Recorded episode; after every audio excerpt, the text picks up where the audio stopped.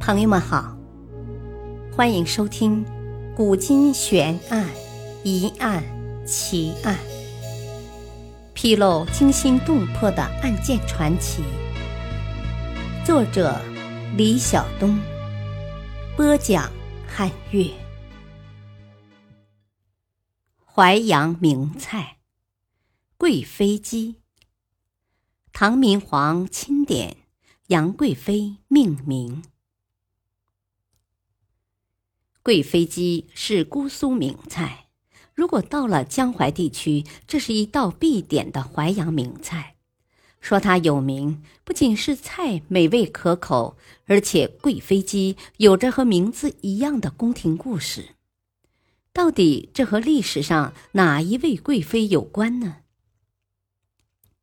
原来，这位贵妃不是别人。正是那位回眸一笑百媚生，六宫粉黛无颜色的杨贵妃。这样一位和荔枝、牡丹等尤物相关联的贵妃，竟然和一道以鸡肉为主的菜有关。这之间的渊源到底是如何产生的呢？在盛唐时期，正是唐玄宗李隆基在位期间，李隆基任用姚崇。宋璟治理国家，使唐朝社会经济发展到最高峰，开创了开元盛世。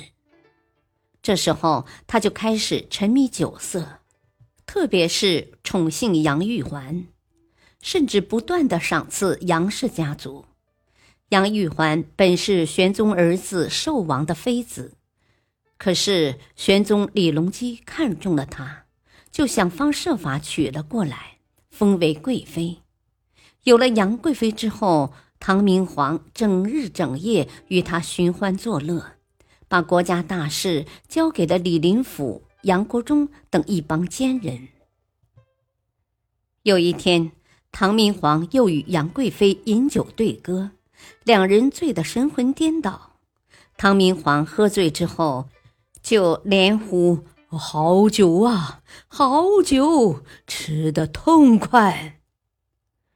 杨贵妃也迷糊的叫道：“我要飞上天呢。”唐明皇因酒醉听错了，以为贵妃要吃飞上天，便马上命令御膳房做出飞上天这道菜。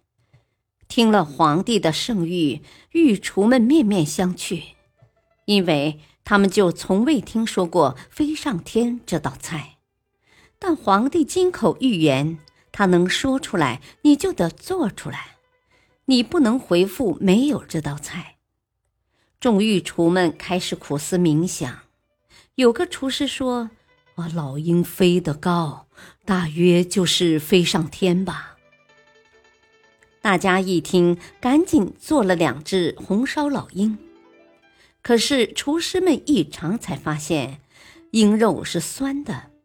幸好没有让皇帝吃这酸肉，不然御厨们的脑袋就得搬家了。厨子们不得不重新开动脑筋。在厨师中有位姑苏的名厨，叫苏空头。他想到鸡的鸡甲肉最鲜嫩，把它拿来做飞上天，肯定好吃。他把自己的想法对大家一说，众人一听，只好用这试一试。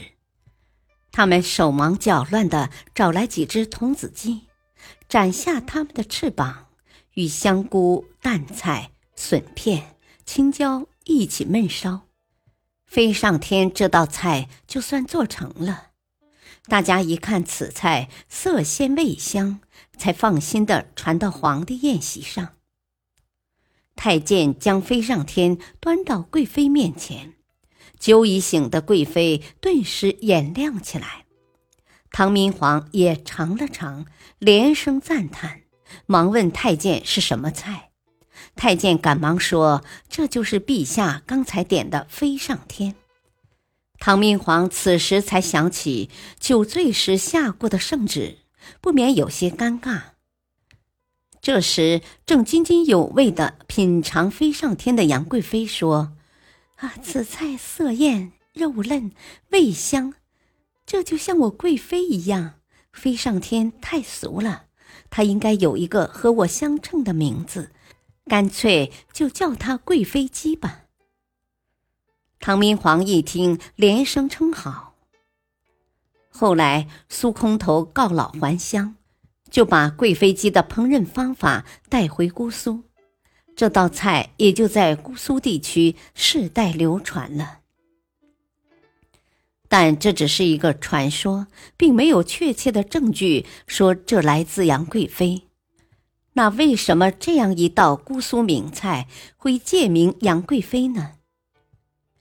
据说贵妃鸡最早由二十世纪二十年代的上海名厨严称林等创制，因为当时的上海等地方正是京剧贵妃醉酒最为风行的时候，于是他们就打出贵妃鸡的名号。此举欲出，再加上贵妃鸡的确美味滋补，所以在当时很受欢迎。但是当时的贵妃鸡还只是童子鸡的鸡翅和几种蔬菜焖烧的菜，而且是适于冬天吃的炒锅炖品。后来，上海名厨沈子方师傅运用半汤半菜自成一格的烹调技术，将该菜改进提高。这时候的贵妃鸡更加清爽可口。遂成为四季皆宜的品种。此菜制成后，装入盖碗内上席，揭开盖儿后，满是香气，酒香扑鼻，鸡翅肥嫩。这就是今天在上海或者江浙地区常见到的贵妃鸡菜了。这样说来，贵妃鸡与杨贵妃还是有着渊源关系。因为贵妃鸡的盛名，一种原产于英国的贵妇鸡，也称为贵妃鸡。当然，这不是同一道菜，而是一种头戴凤冠、身披黑白花羽、天生丽质的鸡。这种鸡被英国皇室冠名为贵妇鸡，专供宫廷玩赏和御用，并禁止民间饲养。这种鸡野味浓，营养丰富，肉质细嫩，美味可口。现在也被大量引入国内饲养。现在用贵妃鸡做出来的贵妃鸡菜，更是成为名菜中的珍品。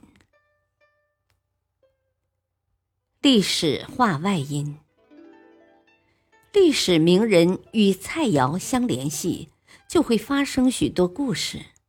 除了杨贵妃和贵妃鸡，还有苏东坡和东坡肉。同样在浙江菜系中，还有一道名菜叫花鸡，却是和讨饭吃的叫花子有关联。名字虽有雅俗之别，但是这丝毫不影响菜肴本身的美味，甚至还能增加菜的趣味。感谢收听，再会。